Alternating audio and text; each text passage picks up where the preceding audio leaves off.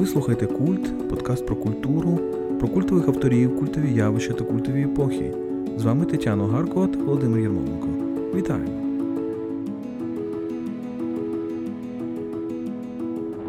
Сьогодні ми говоримо про авангард, епоху бунту проти правил, коли мистецтво важливіше не сподобатися, а запам'ятатися, епоху захоплення майбутнім та прихованої ностальгії за минулим, епоху, коли здається, що живопис втрачає образ, а слова смисл. Авангард мистецтва виникає на початку ХХ століття. Фовізм, дадаїзм, кубізм, експресіонізм, сюрреалізм, футуризм ось лише деякі з його основних напрямків. Авангард рівною мірою зачіпає літературу, візуальні мистецтва та музику. Казимир Малевич та Сальвадор Далі, Луї Арагон та Михайло Бойчук, Філіппо Томазо Марінетті та Велімір Хлєбніков. Кожен з них вносить свій внесок у радикальне оновлення мистецтва. Нагадуємо, що ви можете нас підтримати на Патреоні patreon.com kultpodcast, все латинкою. Ваша підтримка допоможе нам записувати нові випуски та розвиватися. Її розмір визначаєте ви самі. patreon.com kultpodcast. Отже, поїхали. Сьогодні ми говоримо про авангард. Так, це велика епоха, можна сказати, з одного боку е, за значенням, а за часом не дуже велика, бо ми говоримо історично про той авангард на початку ХХ століття, так, 10-20 роки. Ти е, читаєш великий курс про авангард в Києво-Могилянській академії, але я тебе попрошу почати все ж таки з кількох фраз. Як би ти означила, що таке мистецький авангард початку ХХ століття? Так, дійсно, авангард це явище надзвичайно масштабне. Ось і ми в щоденному нашому житті дуже часто говоримо, це дуже авангардно, або це авангардне мистецтво, або це там авангардне кіно. Але якщо подивитися в історичній перспективі, то так званий історичний авангард це епоха дуже чітка. От є навіть чітко визначені хронологічні межі. Це приблизно 1905 рік до 1939 року, тобто до початку Другої світової війни. Це період, як ми бачимо, трохи більше трьох десятків років, фактично в який вкладається фантастична революція і в літературі, і в поезії, і в музиці, і в кінематографії, і в фотографії, і в живописі, і так далі. Тобто дуже багато ось таких от е, революційних речей відбувається саме в цю епоху. Саме в цю епоху ми бачимо появу фовізму, кубізму, футуризму в усіх його формах, сюрреалізму, бачиш, дадаїзму, всіх кількість цих ізмів та, достатньо велика, експресіонізму також. Та, І все це відбувається в ці в ці три десятки років. І от... воно настільки потужно, що ми, от пройшло понад 100 років, ми досі продовжуємо про це говорити, тому що там якась така енергетика, так, енергія мистецька, мистецької революції. Е, можливо, нечуваної за останні кілька століть, а або може, а може, можливо, і ні. Ми ми ще про це поговоримо. Можливо, це це якийсь циклічний процес. Але якби я означив е, все ж таки авангард у цей період як радикальну революцію в мистецтві. Так, радикальна революція. Ну і звісно, у авангарду є от певна така своя ідея, головна ідея, головна така теза, яка його висуває вперед. Ну відразу назва. Да? Чому ми говоримо авангард? Авангард це з французької мови, так? передовий загін. Тобто авангард французькою мовою це військовий термін, Е, який виникає, до речі, стосовно по відношенню до мистецтва, його вперше вживають ще в 19 столітті, в 1885 році, там критик Дюре його вперше використовує по відношенню здається, до літератури. І тоді от починається ця військова тематика, вона стосується літератури. І тут е, можна згадати іронічну репліку Шарля Бодлера, який свого часу говорив, що французи дуже сильно полюбляють ці військові метафори стосовно мистецтва. Да? В них кожна метафора, як казав Шарль Бодлер, носить вуса. Отже, в 19 столітті ще починається ця, ця, ця, цей термін, так, авангард. Так? Тобто це перенесення фактично буквально якоїсь ну, військового терміну так, в е, сферу мистецтва, літератури тощо. Але авангард не виникає в 19 столітті. Тут ми маємо розуміти, що наприкінці 19 е, століття, що ми бачимо в європейській культурі, в європейському мистецтві, ми бачимо Е, культуру фандосєкль, так, кінця століття. Ми бачимо розквіт символізму так, в різних хронологічних межах. Ми бачимо появу модернізму. так, Модернізм це вже щось нове, це вже нове мистецтво. Бачимо Арнуво, Арнуво. бачимо бачимо сецесію, віденська сецесія. Так, так? Тобто, тобто купа таких от феноменів, які вже говорять про те, що час оновлення прийшов, та? що вже час для нового мистецтва, для нової літератури, для нового живопису, музики і так далі. Але авангард він приходить останнім, що цікаво, він приходить останнім в цій серії оновлень. Ось, І він останній, і він найбільш радикальний. Так? Парадокс авангарду полягає в тому, що він стає новим, але він стає новим по відношенню до нового. І от в цьому своїй свої, е, власне, е, цьому оновленні він ну, максимально радикальний. Максимально радикальне аж до того, що ми говоримо, коли ми говоримо про авангард, ми відразу маємо говорити про те, що це в усіх майже видах мистецтва, яких він стосується, тобто, повторюся, це і література, е, та музика, живопис і так далі. Це є стрибок поза межі мистецтва дуже часто. Тобто, це такі якісь максимальна спроба розширення території культури, так, де він дуже близько підходить до межі, де культура закінчується. Так? Тобто, тобто це зв'язок мистецтва з політикою, це зв'язок візуального мистецтва з літературою, це зв'язок музики, можливо, там з поезією, так? Навіть більш радикально, це там, де поезія е, завершується криком, або шумом, тобто де ми втрачаємо семантику, там, де живопис закінчується стрибком у безпредметність і вже втрачає міметичність, тобто мімесис, або ну, традиційне розуміння живопису як вікна в світ, там, де е, музика стає шумом або дуже негармонійним поєднанням звуків. Це додекафонія. Додекафонія, це теж авангард. Тобто там, де мистецтво перестає бути тим, що нам подобається. Взагалі підважується категорія естетичного. Та? Ми звикли в 19 столітті, що таке е, культура 19 століття і кінця 19 століття теж.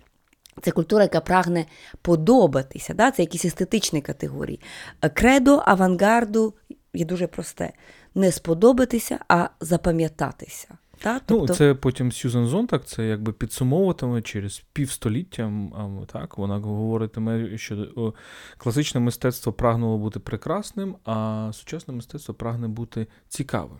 Цікавим, да. так. І вони не вагаються от перед тим, щоб бути потворними. Да? Тобто вражати от те, що ми свого часу говорили про Шарля Бодлера, про всю цю естетику ефекту, так? тобто вражати, так? вражати читача, тут воно добігає певною мірою своєї кульмінації, своєї епогеї, тому що авангард прагне вразити. так? А вражає він переважно виходячи за межі. Фактично, можна собі уявити як вихід за межі території естетичного, як певної ну, категорії того, що нам подобається. Тобто не сподобатися, так, не не бути компліментарним по відношенню до людських почуттів, чуттів, візуального там і так далі, а саме вийти за межі, поставити, бути викликом, постійним викликом. Але це цікаво, що ти згадала якраз Бодлера. Я нашим слухачам нагадаю, що у нас є подкаст про Бодлера, де ми обговорюємо ці теми, але зверни увагу, що Бодлер це епоха постромантизму. Тобто це друга половина 19 століття, є інша фігура з якою ми постійно так спілкуємося, це Флобер, який теж прагнув передусім вражати, але після постромантизму, все ж таки, в епоху Фандосєкль, можливо, трішки раніше, якщо ми говоримо про прерафаелітів у Британії, або навіть той самий Віденська сецесія, той самий Клімт або Роден у Франції, це все ж таки пора повернення до краси, мені здається. Так, це тобто, краса нова, краса ван цікава, краса незвична. Незвично, яка ця баланс... символістська краса, це нова якась сексуальність, так? І потім авангард знову ж таки підважує цю тему краси. Це дуже цікаво, так? Так, ну взагалі краси і і, і так, і естетики, і е, взагалі засад. Тобто він зазіхає насправді на засади, так, на на те, до чого ми звикли взагалі в мистецтві, в літературі тощо. Тобто він перегортає. Якщо ми говоримо про живопис, це е, живопис, який виходить за межі, скажімо, мімесису, тобто зображальності. Ми знаємо, що вся ця історія живопису вона йде до, до, до, до якоїсь деталізації, до якоїсь максимальної майстерності, яка дає можливість художнику схопити там реалістично світ, а авангард, коли вже це все досягнуто, він робить стрибок, так мовити, відхід від міметичності. Так само можна порівнювати з пошуками в поезії, коли поезія відходить від смислу, від семантики. Це ми бачимо у дадаїстів, це ми бачимо у футуристів, е, у постфутуристів, у сюрреалістів, тобто зазіхання на смисл, зазіхання на семантику слів. І тут слова е, стають непрозорими, Слова стають а, матеріальними, слова стають такими якимись матеріальними звуками або тим, що ми бачимо на папері, ось, а не вікном в якийсь світ. Як казав Даніл Хармс, якого свого часу довго ним займалася. Ось він казав, що вірші потрібно писати так, що якщо ти кинеш ним у вікно, вікно розіб'ється. Так, е, я хотів е, нашим слухачам теж сказати, що Таня є авторкою книжку про Даніла Хармса Ірини Домаля, яка вийшла у Швейцарії, так, у Берні, так, у Берні в 10-му році. 10-му році. 2010-му, так, не не 1910-му. Але от дуже цікаво, е, що потім ти говориш про сенс, але потім прийде екзистенціалізм, про який ми теж постійно говоримо в наших подкастах. Якраз він буде знову ж таки повертати цю тему сенсу. А потім після е, екзистенціалізму прийде там постструктуралізм, який знову ж таки ставитиме під сумнів і повертатиметься, можливо, до в чомусь до авангарду. Так? Дуже цікава циклічність. Мені здається, що авангард має дуже велику філософську амбіцію. Це творіння нової людини. І тоді ми можемо говорити про якісь філософські основи авангарду. Передусім, я думаю, Фрідріх Ніче, Анрі Бергсон, можливо, хтось ще. Е, і Зигмунд Фройд. Так, дійсно, є декілька філософів, які більшою мірою, ніж інші, впливають на на авангард, на його спосіб мислення. І це дуже цікаво досліджувати. Я цим доволі багато займалася. Дійсно, в який спосіб е, теоретичні книжки, доволі складні книжки філософів, яким спосіб вони прочитуються тими людьми, які себе асоціюють з авангардом.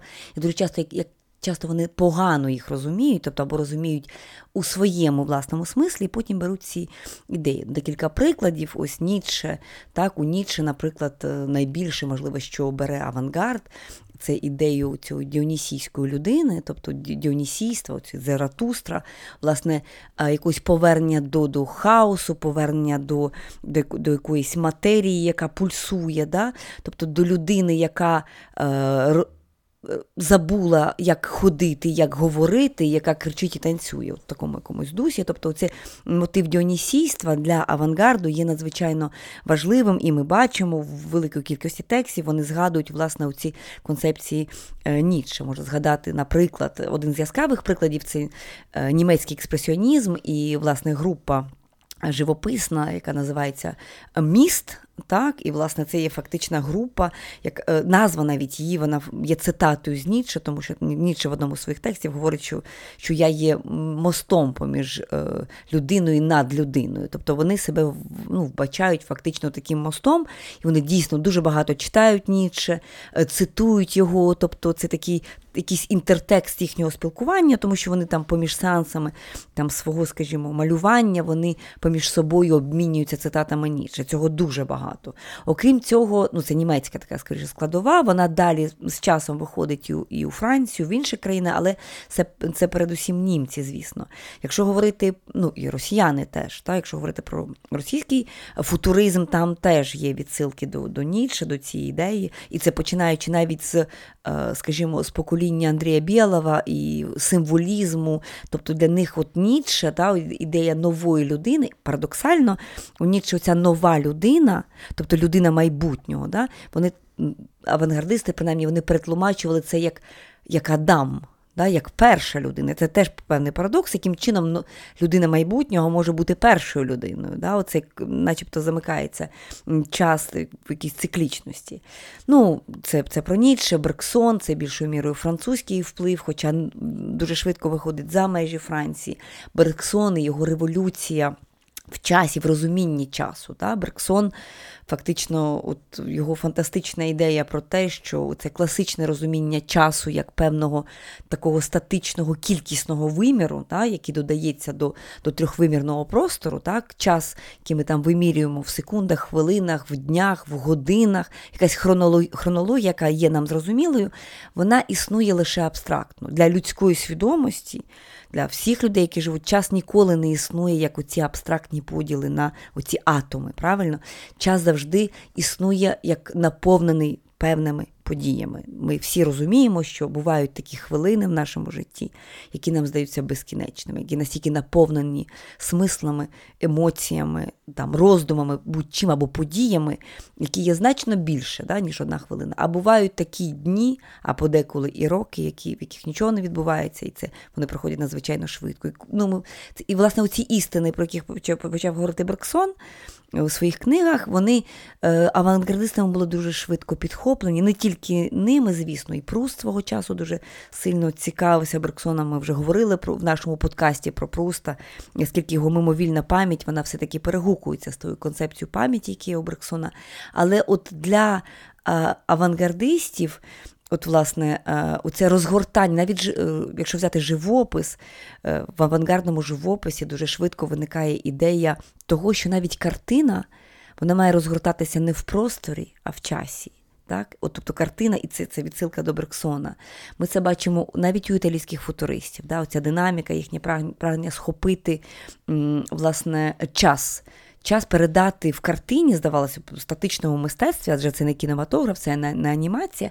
Але от ми бачимо в футуризмі, до речі, цього динамічного елементу дуже багато. І ми це бачимо навіть в кубізмі, в французькому кубізмі, як це не дивно. То кубізм від початку народжується так, у цих ранніх кубістів, ще до Пікассо, наприклад, у таких людей, як Глес або Метцингер, воно, оцей французький перший кубізм, воно народжується передусім як своєрідне таке живописне берксоніанство. Так? Показати тіло в часі, показати різні його аспекти, показати, як от е, там, я не знаю, жінка спускається сходами і так далі. Це так звана динамічна перспектива. От Глесі Месенджер, власне, в цій книзі, у них є така теоретична книга, називається про кубізм. Вони говорять про динамічну перспективу. Чому, власне, оці кубістичні картини здаються нам такими дивними? Тому що це є спроба насправді побачити предмет не статично, як, скажімо, було починаючи з часів Ренесансу, від відкриття перспективи, у нас є нерухомий суб'єкт, тобто художник, який дивиться на нерухоме е, предмет. Чи це пейзаж, чи це портрет, чи це натюрморт, тобто якийсь нерухо... тобто взаємостосунок двох нерухомих речей суб'єкта і об'єкта. Так? Що ми бачимо в італійських футуристів, це коли нерухомий об'єкт дивиться на рухо... Е, суб'єкт, перепрошую, дивиться на об'єкт, який рухається. Тобто, наприклад, ця славнозвісна картина, там дівчинка, яка вибігає на балкон, або собака, яка вибігає на балкон. Тобто, це спроба передати рух в статичній картині. А кубісти вони роблять ще цікавіше. Вони дають у статиці. Динамічна перспектива, як нібито суб'єкт бачення, той, хто бачить, бачить, облітає навколо предмета під, і бачить його під кутом зору в 360 градусів. І от, власне, це дивне накладання планів, ці куби, да? куби, да? це в об'ємне, вони, власне, виникають за рахунок цієї динамічної перспективи, тобто бачення одночасно з усіх. Точок зору. Тому Тобто от... я я рухаюсь, так? І я тут дуже дуже цікаво, то глядач рухається. І тут дуже цікаво, коли ми з тобою говорили про різні епохи, ми постійно будемо відсилати до якихось попередніх подкастів. Ми говорили про Ренесанс як народження цього глядача так, в європейській культурі, і про епоху бароко як е, розуміння раптом, що цей глядач є також об'єктом споглядання. Тобто не тільки я дивлюся, але й на мене дивиться. На мене дивиться Бог, на мене дивиться диявол, на мене дивиться так, е, е, глядачі в театрі і так далі. І так далі. Весь все життя театр. Да, Ми тут бачимо в авангарді оця раптом приходиться тема руху. В авангарді от проблема бачення, взагалі візуального да, мистецтва, її дуже важко переоцінити. Мені видається, що все-таки, коли ми говоримо авангард, завжди живопис, візуальне, воно йде в авангарді авангарду. Да? Це така Так, Але зверни увагу, що головне, мабуть, все ж таки поняття цього початку ХХ століття це поняття рух. То це поняття рух, тому що якраз е, італійські футуристи передусім говорять про рух. Це це якийсь новий рух, це промисловий рух, це набагато так, так. Швидкісні, швидкісніший рух. Тобто це ця нова, це, так, ми можемо порівняти все ж таки з суспільством того часу. Це що відбулося? Відбувається друга промислова революція, так, електризація. Так, І електризація, яка абсолютно змінює наше розуміння бачення і світла. Абсолютно змінює наше розуміння е, відмінності між е, днем та ніччю і абсолютно змінює наше, наше розуміння руху, тому що рух стає швидшим завдяки електриці. І мені так, здається... це їх зачаровує. Це їх дійсно, от ці нові темпи їх зачаровують. І зверни увагу, що в політиці це передусім ідея руху. Тобто всі оці партії раптом вони себе бачать передусім як якісь рухи. Угу. І тому ця нова політика масових рухів так, і з'являються оці великі політичні ідеології, політичні рухи, пролетарські. Та, ну, теж, І з'являється теж феномен вулиці, і з'являється так. феномен е, вуличного мистецтва. Коли ми говоримо авангард, ми також його протиставляємо. Тут дуже чітко видно протиставлення модернізму і авангарду. Модернізм це все-таки ця стара рафінована культура салону, так? це це, це культура інтер'єру, так? це культура всередини будинку. Так? Авангард це це мистецтво афіші, да? це мистецтво, яке виходить на вулицю. Сьогодні, коли ми там говоримо графіті, там, це теж в принципі продовження цього виходу мистецтва з інтер'єру в екстер'єри. Вальтер Бінімін про це дуже багато. Я говорить. якраз хотів згадати Вальтера Бініміна, який от розуміє оцей момент і на ньому дуже сильно наголошує. Що відбувається, питаю в дуже багатьох творах. Бенямін коли е, те, до чого ми звикли там в 19 столітті, як до салонної чогось, да, мистецтво слова, наприклад, яке є передусім мистецтвом справді гостей, які збираються в якомусь салоні, що з ним відбувається, коли вони виходять на вулиці, коли це не воно вже функціонує слово не як розмова двох людей, а як фраза викинута до мас на вулицю. Да? Це дуже так, цікаво. як слоган, да, який, да, от, і і, це, і, і відразу ну, збільшуються, посилюються децибели. Розуміємо, да, що ці всі так вуличні форми мистецтва вони вимагають більшої енергетики, да, більшого руху. Так, і от, і, А тут також метафорично можна розуміти, мистецтво вулиці це також означає е, фундаментально для авангарду, а саме демократизацію. Давай І... пройдемося трішечки по, по якихось головних напрямках, тому що ми кидаємося цими словами, але давай спробуємо їх окреслити. Давай почнемо з першого. Перший авангардний рух суто хронологічно. Це 1905 рік, і це Франція, і це живопис, і це фовізм. Що таке фовізм? Це від французького слова фов, тобто дикий. Це група художників, які фактично починають малювати картини дуже дивні, які е, дуже швидко відходять від мімесису з цими дикими яскравими фантастичними кольорами. Це рух, який протривав буквально там три роки, з 1905 до 2008 року, тобто фактично дуже такий, скажімо, період в житті там Матіса там, чи Фламінка. Ось, власне, оці дикі кольори, і тут вони вже одні з перших закладають засади, одну з цих таких е, головних фундаментів авангарду. Це є мистецтво, яке є антиміметичне. Я це вже сьогодні говорила і ще раз повторюю, це дійсно в усіх сферах ми бачимо цей відхід від цієї ідеї ще ренесансної про те, що мистецтво може бути вікном. Для авангарду відразу мистецтво може бути вікном лише намальованим, як свого часу писав Віктор Шкловський, формаліст, який також був близький до, до, до авангарду. Це фовізм. Далі, восьмий рік, це паралельно. Е, Італійський футуризм це е, Філіппо Томазо Марінетті, який у французькій газеті Фігаро публікує свій маніфест. Цього починається от саме початок цього руху. І паралельно у Франції це кубізм. Так, Починається це брак, Жорж Брак, е, Пабло Пікассо і декілька інших. Власне, це оце розвиток цього кубістичного бачення світу. Далі 12-й рік. 11, 12, 13 рік це футуризм е, в Росії, в Російській імперії виникає футуризм, який геть інакший, який не схожий Е, на е, італійський футуризм. Вони, в принципі, себе і футуристами дуже уникають, щоб себе називати. Він, до речі, виникає в Україні, в Херсонській області, село Чернянка. Власне, там збираються всі ці всі ці люди, і брати Бурлюки.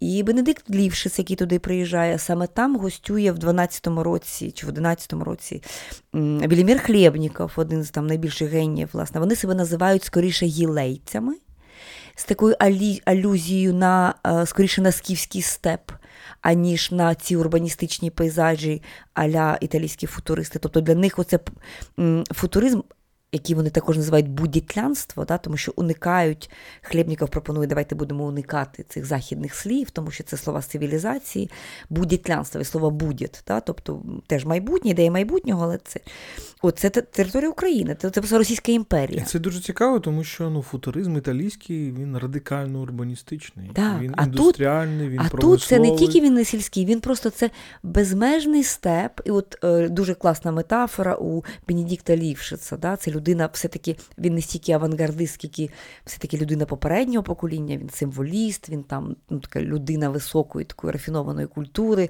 Це людина, яка там перекладала Артюра Римбо, скажімо, чи Поля Верлена російською мовою. Тобто це ще таке попереднє покоління. І він дуже добре в своїй книзі мемуарів, яка називає, яка називається Палутараглазий стрілець, тобто стрілець, якого півтора ока. Ось ця ця метафора півтора ока означає, що він іде е, на схід, і півтора ока він дивиться на схід, і лише півока на захід. Да? Тобто навіть в назві книги. Він описує, до речі, свою свою подорож в Чернянку, да, в це село.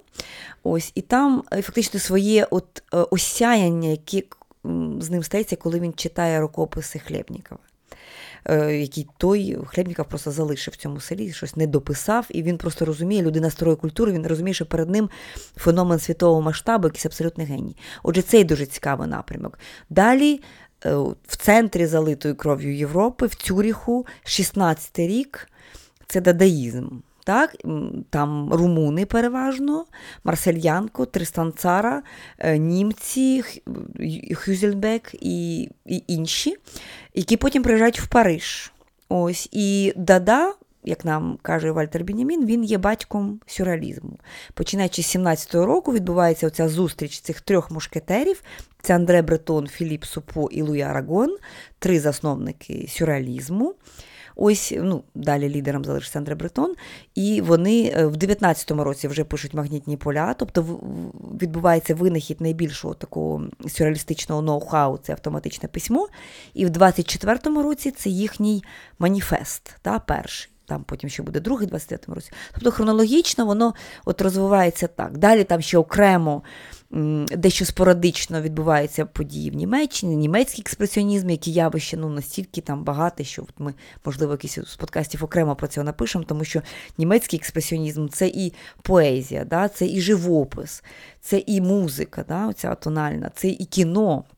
От Дуже цікаво, там це експресіонічне кіно, яке вийшло такий на світовий рівень, це теж паралельно відбувається. Тобто ми бачимо, що це абсолютно таке міжнародне явище, тобто воно інтернаціональне, воно усіма мовами, е, воно надзвичайно динамічне, ось і так далі. і так далі. Ну і не забуваємо про наш контекст. Наприклад, наш великий Малевич, так? Зрозуміло, якого. Да. Ми боремося за те, щоб світ його бачив як українського митця, народжений в Києві. Так він приходить до супрематизму. Це 15-й рік. Це 15-й рік. Його так. чорний квадрат, виставка в Петербурзі, так Петербурзі, здається. Так. Але він же все ж таки починає з чогось іншого. Він експериментує з кубізмом, він робить якийсь свій стиль, кубофутуризм. І от ми з тобою вже говорили, що футуризм і кубізм насправді вони. Е, набагато ближче, ніж здаються, тому що обидва акцентували на на рухові, і, можливо, це треба було, так би мовити, такий еліпс зробити аж до Києва, так, або до України, або до Російської імперії, щоб вони зрозуміли цю свою близькість, так? Так, так. І Малевич це абсолютно важливий акцент, тому що він привносить, я вже говорила про антиміметичність авангарду. Да? Тобто авангард це те, що не копіює. Пікасо казав, що ми маємо зображати не те, що ми бачимо, а те, що ми знаємо. Це таке кредо е, кубізму, да, класичне. Малевич він іде ще далі. Він і також, наприклад, Михайло Матюшин, да, ціла група в Петербурзі, там Малевич теж з ними працював, вона називалася Зорвед. Тобто навіть в назві групи поєднується зір, бачення і вед, це тобто знання. Да? Тобто для Малевича е, дуже в цьому етапі, на цьому етапі супрематизму його картини є пізнанням, вони несуть істину про світ. Да? І саме тому оця авангардна картина або супрематична картина, вона є нефігуративною. Це ну, це чиста метафізика. До речі, Малевич до того, як стрибнути в безпредметність, він слухає лекції тодішнього там мислителя, я не знаю, як його назвати правильно, мислителя філо, квазі-філософа, теософа, можна його так сказати, Петро Успенський, в нього була така книга ем, Тертю Органом, тобто третій органон. От, власне, про четвертий вимір тоді були дуже модні, власне, всі ці псевдотакі, ну не тільки псевдо, а теософські віяння і взагалі всі такі напівмістичні ідеї про четвертий вимір, до речі, квадрат, та, тут, або там кубу Малевича, це теж не випадково. От, власне, картина або там будь-який інший твір мистецтва, він є пізнанням. Та? І дуже пізнанням, а не зображенням. Ми зображаємо те, що ми знаємо. От у Матюшина є навіть ціла історія еволюції живопису. Він каже, що насправді вся еволюція живопису це розширення кута зору, під яким ми бачимо світ. Спочатку там якісь там копіювання, да, ми бачимо якісь окремі предмети, да, оці наскельний живопис, скажімо, да, в перших печерах, це просто зображення якихось е, там тварин чи фрагментів. Да. Потім там, це вже пейзаж. Да? І це вже під кутом зору там 90 градусів. Потім він каже, приходять ті, хто прикрашають дійсність, та, там, акмеїсти, він там називає там ще когось, символісти. Це ті художники, які бачать світ під кутом зору, скажімо, там 180 градусів. Вони вони бачать реальність і дещо її прикрашають. І нарешті приходять реальні художники, це ті художники, які бачать світ під кутом зору в 360 градусів. Це так званий розширений зір. І те, що вони бачать, це реальність, іронічно, яка не є реалістичною. Да? Тобто це протиставлення реалістичного і реального, де оце об'єднання реального мистецтва, до якого входив Харамс теж. Тобто це акцент на реальному, яке не є реалістичним, це теж дуже важливий акцент в авангарді.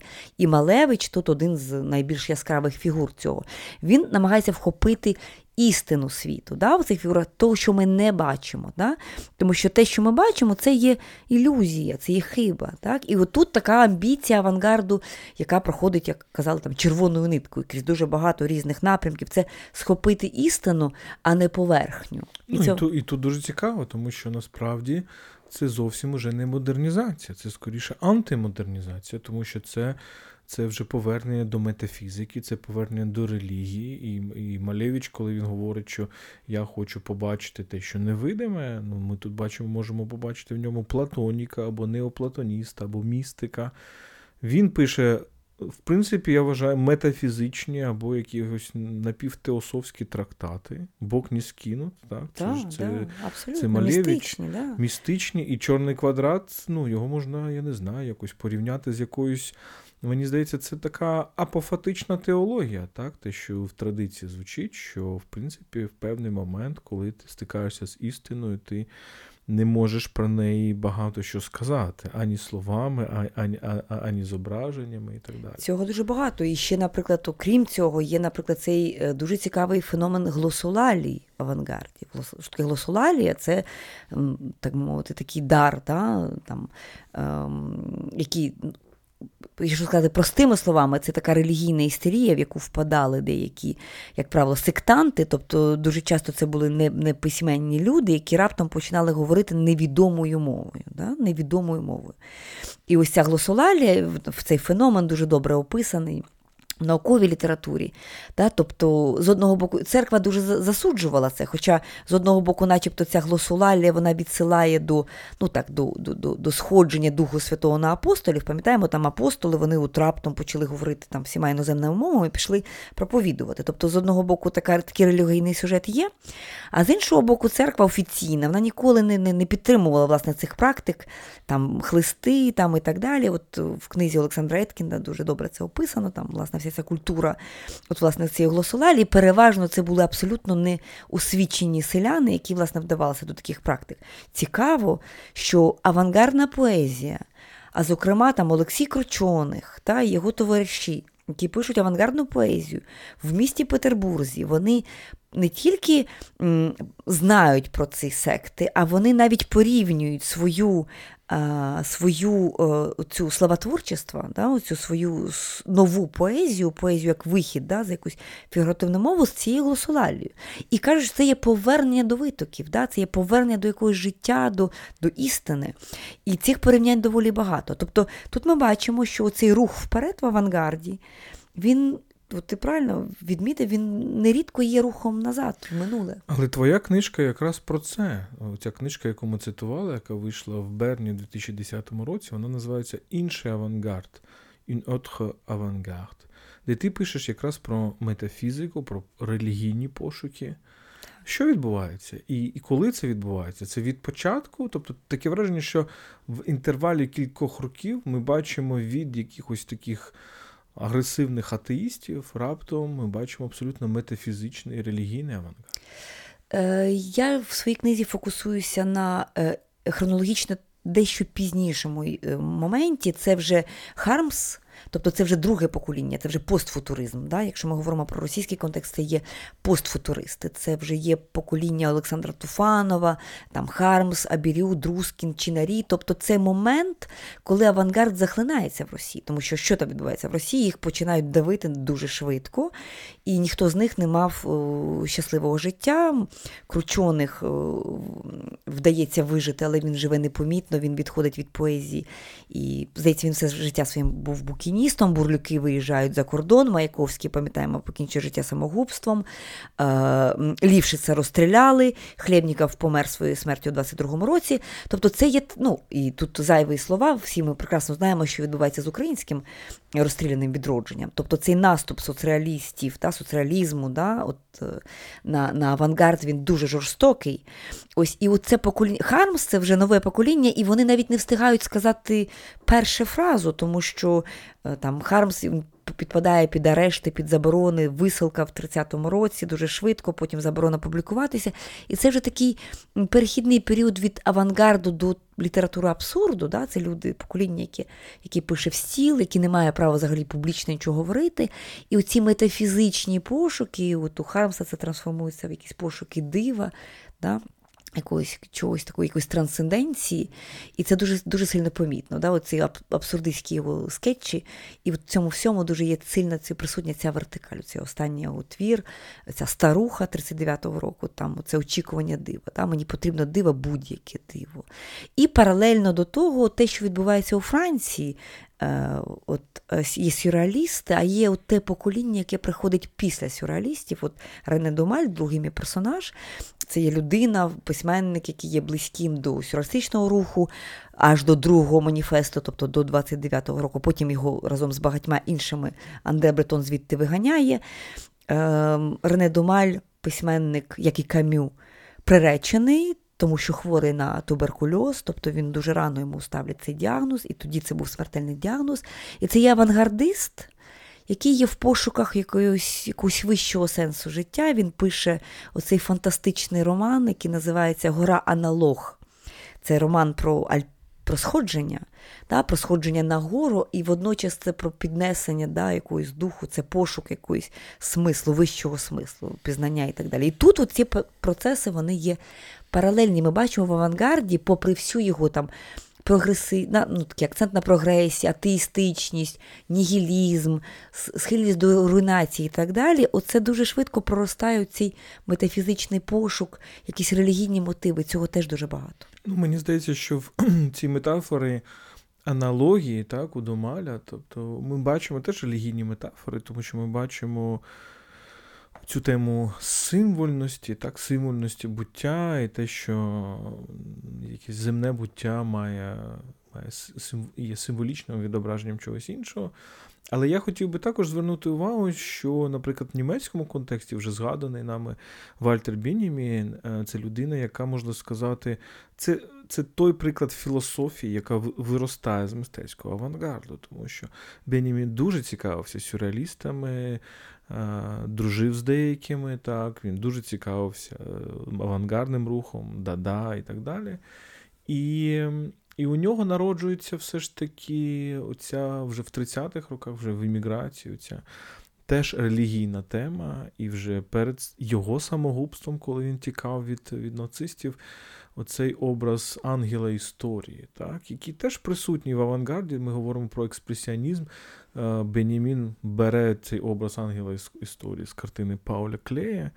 Тобто ми бачимо десь, мені здається, на початку, в кінці 20-х, на початку 30-х, коли Європа раптом занурюється в морок.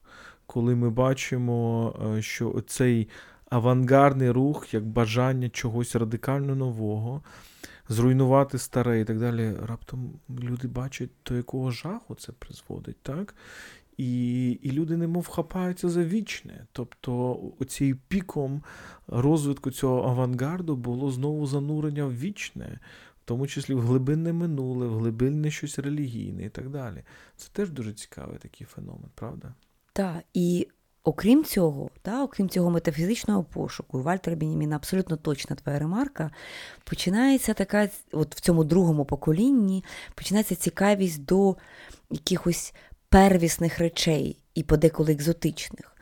Е, подивимося на Андрій Мішо, Антонин Арто, Жорж Батай, та, всі ці люди, які починають цікавитися первісними народами. Да? От Арто їде в Мексику. Для чого він туди їде? Для того, щоб провести багато часу серед племені Тараумара і бути присутнім на цих ритуалах, абсолютно космогонічних ритуалах. І Антон Арто говорить про те, що театр має повертатися до витоків, до ритуального.